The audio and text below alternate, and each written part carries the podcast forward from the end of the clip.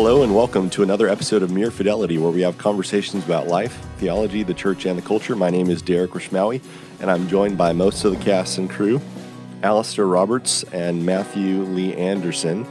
Uh, and today we are taking up a special subject. We, we, we want to get into a regular rhythm of just discussing uh, scripture, whether it's difficult scriptures, interesting scriptures, crucial textual points. We're trying to do this every I know, one every three, one every four episodes to, to have that rhythm. Uh, which, on that note, if you have suggestions or if you have texts that you'd like to have us take up, go ahead and email those in. Um, but today we wanted to take up the question of the text where in Judges of Jephthah's vow. In order to introduce that, I'm going to turn it over to uh, Matt Anderson because Matt had the idea for this show. So, Matt, you said you were reading Augustine on the matter. Why don't you go ahead and tee that up for us?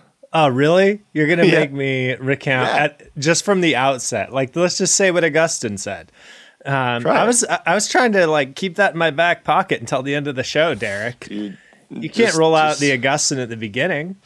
You got to well, coordinate re- re- recount recount the story for those who've maybe not uh, engaged the text. Yeah. So the story uh, Jephthah is a, a, warrior, and the, the, the short version is um, he makes an extraordinarily foolish vow. It seems like uh, the um, the vow is that he would sacrifice whoever uh, met him on his way back from battle uh, if he was successful, and it's his daughter who comes out, and so uh, he seems to sacrifice his daughter. Uh, he, his daughter asks for time to mourn her, uh, I think, virginity.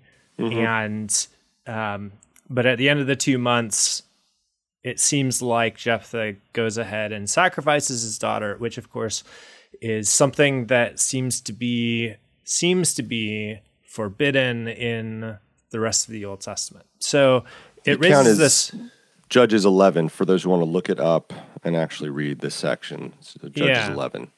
And so it's a it's a hard passage on its own. Right? Like it's a really challenging uh, passage to know what to do with, but it's made even more complex uh, as Christians um, because Hebrews 11, 32 and 33, uh, which is a part of the litany of heroes of the faith that the author of Hebrews points to says, And what more shall I say? I do not have time to tell about Gideon, Barak, Samson, and Jephthah. About David and Samuel and the prophets, who through faith conquered kingdoms, administered justice, and gained what was promised, who shut the mouths of lions, etc., etc. Uh, the the fact that Hebrews lists Jephthah in its litany of heroes of the faith, while Jephthah did this seemingly exceedingly rash vow, just raises a ton of questions about how we should understand that. So that's that's the question that I think we should wrestle with. Augustine has his own way of, of resolving this, which we can talk about, but I'm sure Alastair also has his own way of resolving this, which is probably it's as true. good as Augustine. So I kind of want to hear Alastair first to see how closely it maps up are, with Augustine. Are we, are we upgrading Alastair to the A team? Augustine, Aquinas, Anselm. Okay. Oh, Alastair. Okay. Wow, um, Derek. That's good. I, you're That's the one that made not the, terrible. I, I stole that joke from Oliver Crisp. So. Oh. so I, am glad that you owned up to that. Oh, always, always footnote, even your jokes. Uh, Alastair. I think just at the outset, I'm not going to answer the questions. I don't oh, have the answer on. to this. But um, I can make the question a bit tougher. We do have the praise of Jephthah in the New Testament. You. But we also have the fact that Jephthah in Judges 11, just as he's about to make his vow, the Spirit of the Lord comes upon him. Yeah. And so it's in his anointing by the Spirit of the Lord that he gives out this vow. And then God fulfills his part of the vow.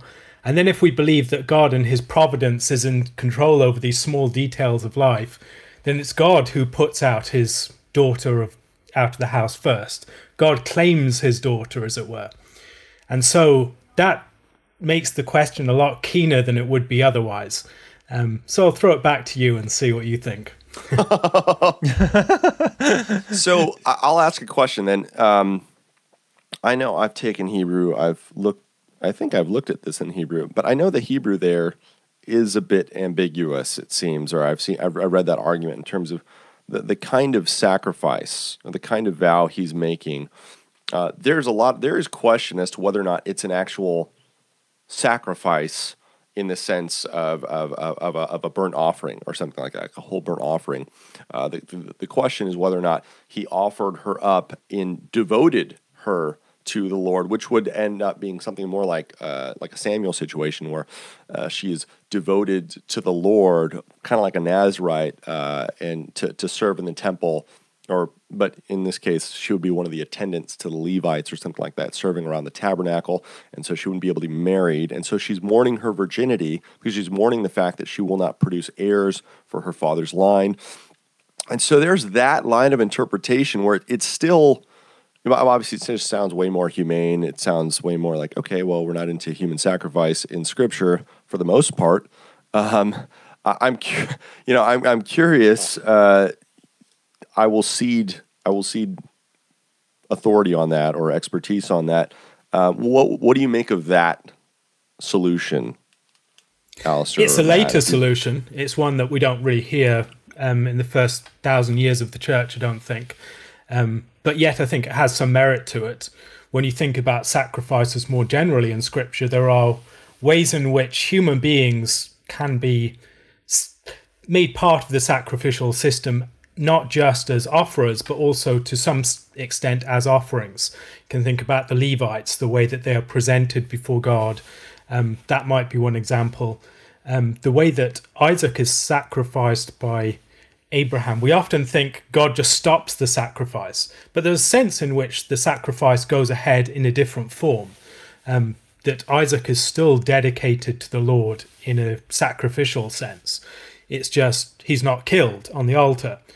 And here, there is no condemnation of Jephthah for what he has done. It just stands as a statement of what happened. Um, and he's someone who's been anointed by Yahweh. He's someone who's been um, given the victory in the battle that he made the vow concerning. And he's later praised for his faith.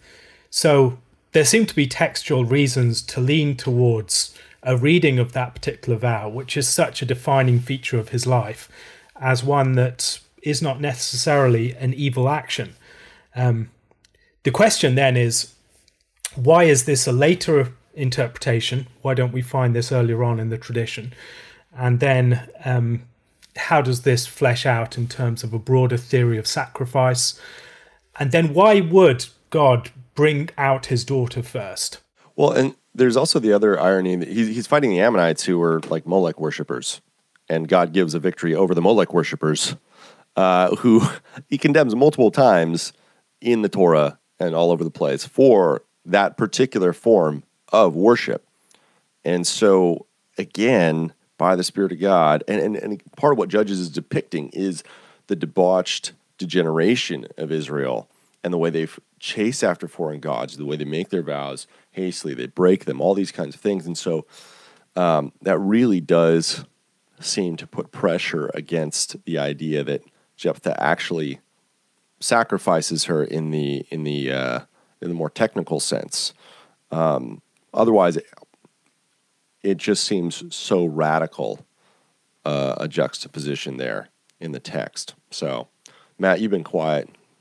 Any any thoughts? No, I think I mean what Alice was saying about it being a later interpretation is right. Um, I went and did some looking uh, because this is not Augustine's interp- interpretation. Augustine thinks that the sacrifice seems to think, in as much as he addresses the question that the sacrifice happens, he he doesn't query whether or not um, Jephthah fulfilled his vow. Um, the uh, I suspect, I won't lie, I suspect that some of the fact that it's a later interpretation has much to do with emerging Mariology so there's a way in which the mm. medievals could read this as a um, a Marian sort of passage. Um, the uh, Jephthah's daughter is, in one sense, a kind of Christological figure. Uh, she is sacrificed on uh, in order to fulfill this covenant um, or this vow that uh, Jephthah had made. And the fact that she mourns for her virginity and seems to be lifted up into like permanent celibacy as a result of this vow has just a ton of resonance with a society or an ecclesiology that would have embraced monasticism and would have embraced vows uh, and vowed celibacy, yeah. especially uh, along Mariological or uh, lines. So that's one plausible explanation for why it would come later rather than earlier. There were other sort of doctrinal or ecclesiastical pressures that would make that uh, come to the surface. But that doesn't quite work because it's actually, my understanding is as well, uh, Jewish commenters don't really start floating that thesis in full until that much later. Um, so I, th- I think that is one of the oddest things about the history of interpretation of this text that it is just a late interpretation. People people just kind of rolled with that for for for really it seems for a really long time. Like there's a lot of commentary we don't have, but still. I think that is a key point. We do not have a lot of the commentary that would answer the question of how old is this sort of reading. Other things I would note about I would note about it is the way it's playing upon broader themes within scripture. So she comes out to meet him with playing tambourines. It's something very reminiscent of Miriam coming out after the victory of, over the Egyptians at the Red Sea. It's set up for this great victory celebration, but all seems to go wrong. Then there's the fact that the doors of the house represent something. The doors of the house are associated with the Passover, they're associated with the womb. And when we have the announcement of birth in scripture, it often happens when someone is in the doorway of the house. And that announcement of birth and death in the doorway is also associated with the opening of the womb by the firstborn in um, Exodus chapter 13 and elsewhere. And so she's representing the whole of the house as she comes out of the house as the firstborn. And Jephthah's dedication of the first person or thing to come from his house is a significant dedication of his entire house now, why would Jephthah be trying to do that in the first place? He's grown up as one who is rejected by his people because he's born of a prostitute. He's someone who's an outsider, but yet he becomes ahead of the people um, as a result of his military leadership. And now he wants to dedicate his house to the Lord and to become a sort of dynasty. And the fact that God brings out his only daughter is a sort of scuppering of all his hopes to form a dynasty. That his house is dedicated, but it's dedicated in a way that frustrates all his plans to form a lasting line. And the, the other the other thing that might be at work is that there, there are aren't there aren't there procedures for aren't there procedures for redeeming uh, redeeming folks who have been maybe offered in this way in, in Torah as well as as well as you know strictures against what to do in case of a foolish vow. Although I think that's more there's patriarchal like break break points in scripture about that. Like so, if you're I think Torah says, you know, if your daughter makes a foolish vow, you can you can break that without your consent, that sort of thing. Uh, but but it, it, you just think there are possible structures um, that would have prevented him had he known, in a sense. Again, this is this is again in a narrative that has the breakdown of law and a knowledge of scripture in the society.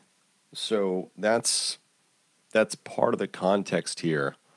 Um, yes, so yeah, it is like important to consider that this is all played out against the backdrop of a, a nation where everyone's doing what's right in their own eyes. So we shouldn't just presume that he's a righteous man doing everything appropriately. It's the chapter before the story of Samson. It's which then leads into the story of the Levite and his concubine and Micah and these other characters who are clearly um, syncretistic at best um, and engaged in the most wicked and perverse actions at other points. And so, even though Samson may be a hero, he's someone who's a very complicated and messed up hero in many ways. Um, likewise, with the other characters of the Book of Judges, they're not necessarily straightforwardly heroes. And so we shouldn't just presume that this is a positive thing. Um, the other thing we should notice is when Leviticus 27 talks about devoted things to the Lord, there are senses in which persons can be devoted to destruction and they can't be redeemed. Um, that's yeah. describing the Canaanite cities, other things like that. And so there is some basis for those who would say that she was actually sacrificed. Yeah. I don't I don't think that she was actually put to death. I think that she was probably dedicated to the service of the tabernacle or the growing temple complex. We see the tabernacle described as a temple at the beginning of First Samuel, even though it's still a, tam- a tabernacle. Um, and you do see at that point that there were female assistants at the tabernacle um, being abused by Hophni and Phinehas. So right. there is this order there where you might have someone who's dedicated to the service of the Lord, like Anna would be later on in Scripture. And why did she bewail her virginity? Um, that's another thing that gives some weight to the revisionist or the the newer reading. Right. It's not just bewailing the fact that I'm going to die a virgin, but like yep. the virginity itself, death, not death itself. Um, that's that seems significant. Matt. Well, yeah. I mean, she does bewail her virginity. I mean, the the the, the verses 39 and 40 read, And at the end of the two months, she returned to her father, who did with her according to his vow that he had made. She had never mm. known a man. And it became a custom in Israel that the daughters of Israel went year by year to lament the daughter of Jephthah the Gileadite four days in the year. Which, if you just take that, there and she's dedicated to sort of temple service, emerging service within the emerging temple complex, then it raises a further question about why the daughters of Israel would go and lament uh, the daughter in this particular way versus if she had been uh, actually offered up as a as a sacrifice to the Lord in, in the way that she was killed. Um, so I like the the early reading has some real purchase. Yeah, it seems to me. And he does he does say sacrifice as a burnt offering. I was looking at it again. He he does go that far, it seems, in his initial utterance. And so um yeah, that's he's clearly but the yeah. other thing to, the other thing to notice is that there's a translation issue in that final verse. So um, there would be, for instance, Young's literal translation has from time to time the daughters of Israel go to talk to the daughter of Jephthah, the Gileadite, four days in a year. So it would be similar to the way that um, Hannah dedicates Samuel to the service of the temple, but yet we'll still go to visit him every year or so and bring him a gift. Hmm. That's okay. I've not not known that. Yeah, that's good. That's helpful. Actually, read that thing. Um, so that brings us back around then to the question of Hebrews. It was significant, like like you noted earlier. I mean, the list in Hebrews isn't isn't sterling, right? The, the, you know, in terms of in terms of our heroes, um, Samson is, is pretty motley character, and his his best claim to fame is just being a brawler in the right direction, right? Like that, you know, this guy wanted to kill and brawl and beat, and so okay, we dropped him. We dropped him on the Philistines. We dropped him against Israel's enemies. But this was not like a righteous man uh, in in most of the way that we tend to think of righteous men or, or righteous women in Scripture. And so, the, the, the hall of the hall of faith, so to speak, uh, in in Hebrews 11, it's talking about acts of fo- folks who demonstrated great faith in maybe key moments. You know, he he demonstrated faith in that final moment of of of saying, "Lord, give me give me that last strength so I can so I can avenge my enemy. even that, even even Samson's prayer uh, it demonstrates faith. It does. Rec- it's like the recognition of the Lord. You don't have to give me my strength. You're the source of my strength. It is a. It is a. It is a. Put it this way. It's a very baby Christian kind of prayer for strength, and at the same time, it is looking in faith to God, and that's what he's commended for. That seems to be what he's commended for because a lot of his earlier victories are pretty just petty vengeance. Uh, that's the only one that seems to have kind of a faith root in it. And so, if Samson can be commended and seen as a hero of the faith there, well, then you've got Jephthah's very tentative and flawed theologically faith, thinking that he has to buy God off with a human sacrifice, possibly uh, how he's approaching that. Now I'm curious what Matt, I'm curious what Augustine said at this point. Now that we've kind of been sitting in the muddle for a while, um, what is what does our boy say? what does he say? I mean, he spends a lot of his time wondering whether the vow was commanded by God and whether that would make it licit or not. He has a discussion in book one, maybe of City of God, that he re- returns to in certain ways about suicides and whether or not uh, someone who would receive a direct command from God to commit suicide would be authorized to do that. So one of his central questions is: Is Jephthah commanded by God to enact this vow, and would that in fact make it licit? Um, but he, the more interesting side of things, I think, is his Christological reading of Jephthah um, Jephthah turns into a type of Christ who, um, you know, he was scorned by his brothers because, as Alastair had mentioned, um, because he was born of a prostitute. Uh, Augustine doesn't mention the rumors that Jesus might have been born by a prostitute, which seem to be present in the New Testament. Uh, uh, allusions to the, that sort of slander, um, but you can see him sort of being open to that type of possibility, um, and uh, the you know he makes this vow, and he doesn't know what he's going to offer up as a burnt sacrifice. Right, like that's one of the things that he lands on the most. He's really surprised that it's his daughter. Um, he's really dismayed that it's his daughter, which, uh, from Augustine's standpoint, indicates that he was maybe actually thinking about his wife. And um, uh, so his daughter ends up satisfying all of the Christological resonance because she's a sort of image of his wife who's also a virgin, like the church in one way. And so the um, the fulfillment of the vow uh, uh, Jephthah is is is in one sense um, made okay on Jephthah's part by the willingness of his daughter to do this thing.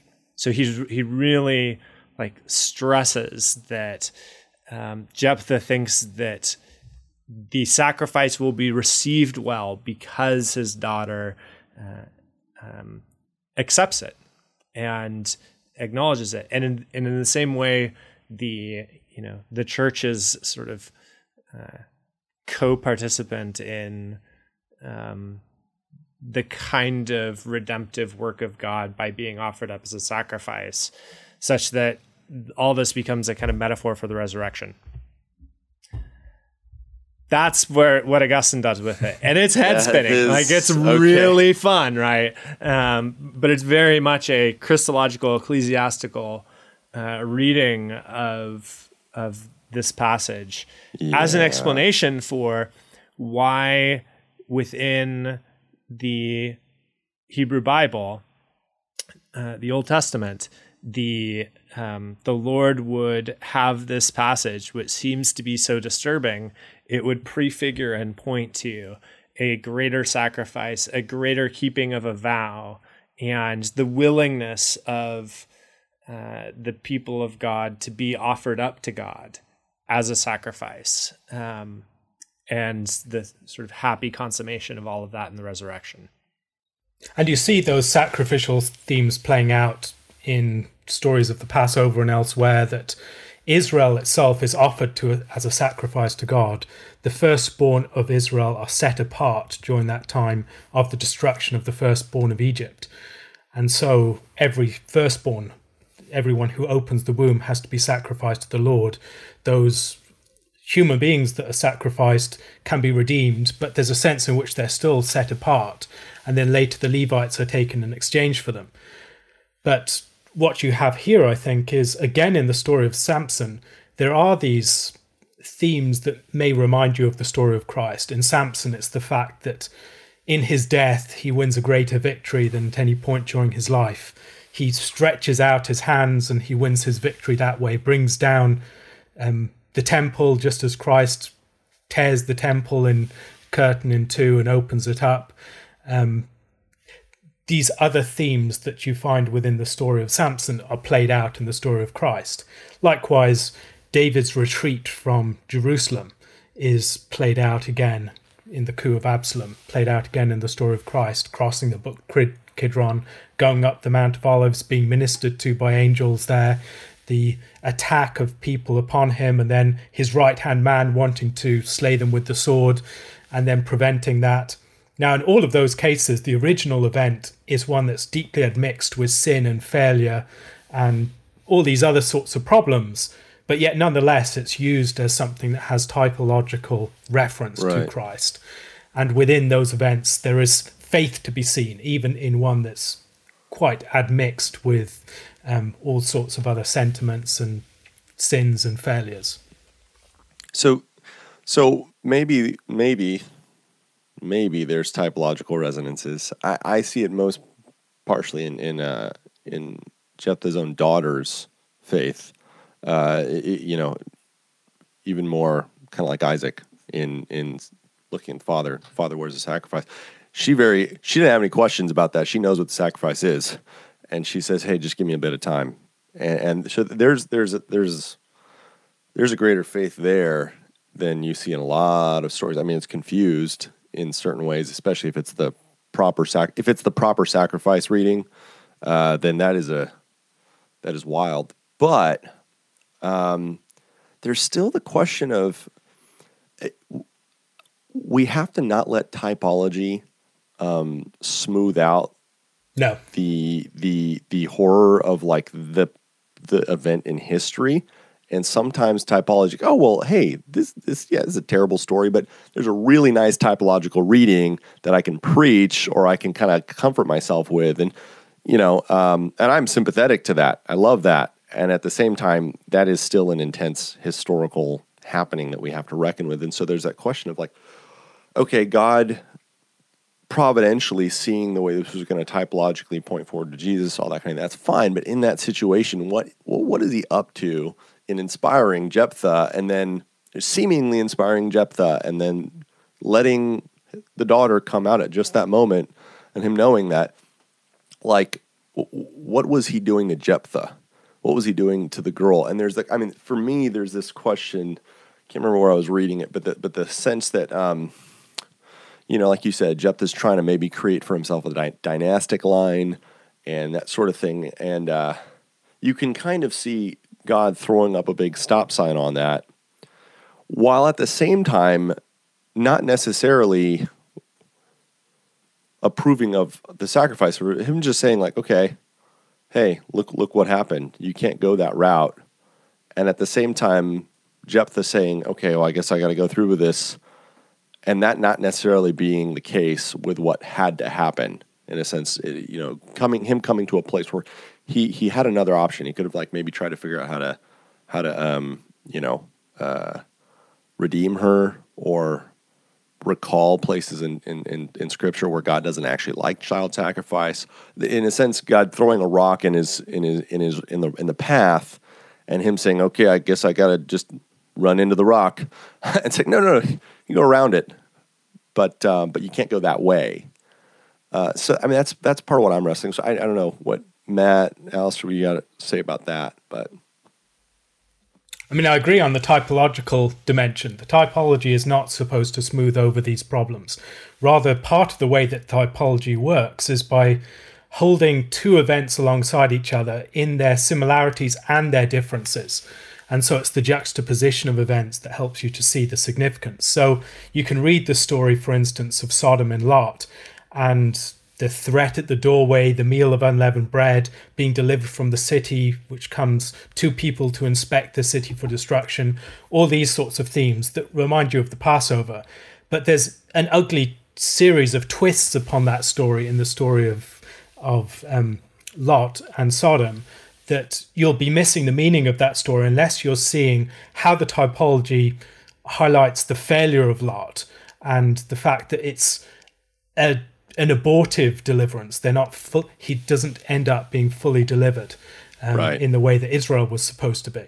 So there is a deliverance, there is an Exodus theme, but there's also a negative twist upon that. And if you read through the book of Judges, we should notice this is not the only time there is a fatal movement of a woman outside the doors of a house. Um, we find the same thing later on in the Levite's concubine.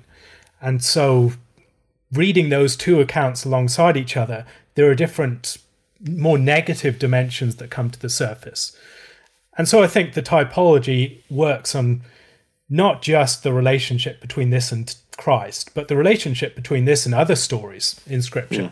The story of Abraham and Isaac, most notably, um, that there is a similar willingness of Jephthah's daughter to be sacrificed. But this is not something that God imposed more directly upon Jephthah, God is right. instrumental in bringing, or God clearly brings him to have to sacrifice his daughter. But that's not quite the same thing as Abraham has, where God, without any initiation of a vow on Abraham's part, called for him to sacrifice his son. And then he went ahead with it, and then God intervened. And so reading those stories alongside each other is important, and the typology will help you to answer some of your questions. But the typology also helps you to see the distinctness of the narratives because this narrative isn't merely related to the story of Christ. And the attempt to just draw a direct connection between every event and the story of Christ, I think, short circuits the way that biblical narrative works. Rather, it's something that plays out against a far more complicated backdrop of numerous typological themes at play simultaneously. So you, you hear the story of Abraham, you st- hear the story of the Levite and his concubine, you hear the story of Christ as well, but that is not one that determines all its meaning.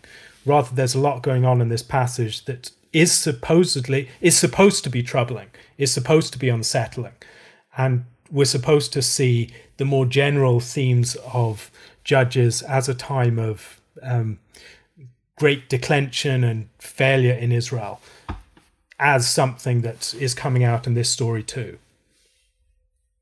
There is a judgment taking place upon Jephthah. Yeah, yeah.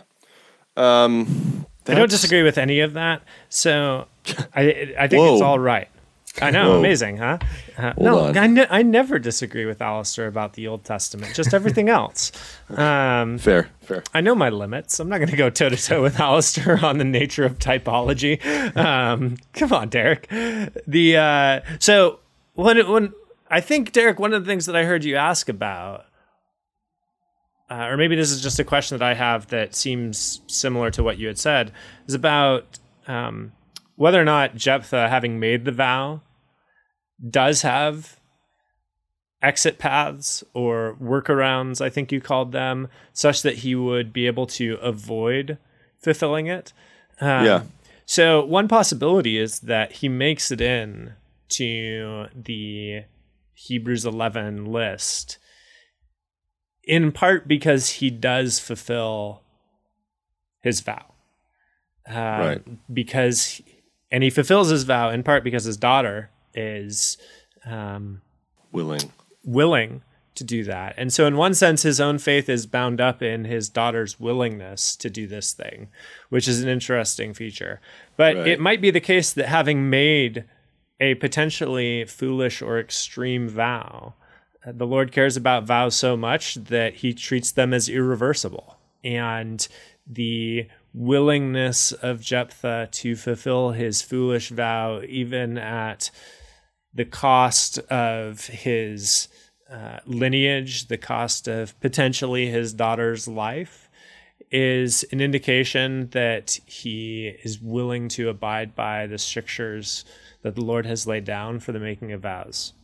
Um, and I think that's that's a hard thing, right? That's that, yeah. the question of the irreversibility of vows is to me a, a really tough moral problem. What is it that would make this sort of vow irreversible, especially if Derek, as you proposed, there are, and I'm not sure. Uh, yeah, I'm not sure. I'm places trying to, I'm trying to remember. I where you could remember have at this point. alternate forms of sacrifice that would come in here. But just because of the redemption of the firstborn, that sort of thing, at this point, you're you're coming up against the the problem of like two a conflict in in a seeming conflict in the law, right? If we're dealing with the the irreversibility irreversibility of vows, that's in the law.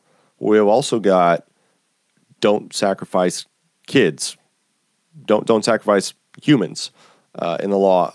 Be like in that form. You've got devotion, you've got Nazarites, you've got temple uh, folks, but but so you've got that that that um, that conflict. At which point you have you you're stuck with a question of of mediating that conflict with that seeming conflict with the law because of a foolish vow. What takes priority? right? Fulfilling the vow of the Lord. And is that the kind of thing that he would want fulfilled, right? If that so, is the tragic, if that is the conflict. Right? right. If that is the conflict, I mean, to me, it seems like a conflict at least. Um, although there, now I had a little split of a side thought in terms of the typology. You have the, you have the tragic conflict that seems to point forward to, hey, well, keep keep my covenant with Israel, make a great nation, bring in the land, be faithful to her, all that sort of thing. And at the same time, Israel breaks the law. How do we? How do I redeem her? How do I still keep my promises? Oh, the sacrifice of a son. Um, that that that seem that seeming conflict is generated and and uh, and culminates in the death and resurrection of the son. But in the particular of that, I, I'm just still I'm I'm just still wrestling with uh, what should Jephthah have done? Have done. I mean, well, besides remember, not make the vow. Remember, Derek, this is the podcast where we talk and get ourselves all confused and never never come out of it. So successful show. One of our best Check. review. One of our best reviews so far.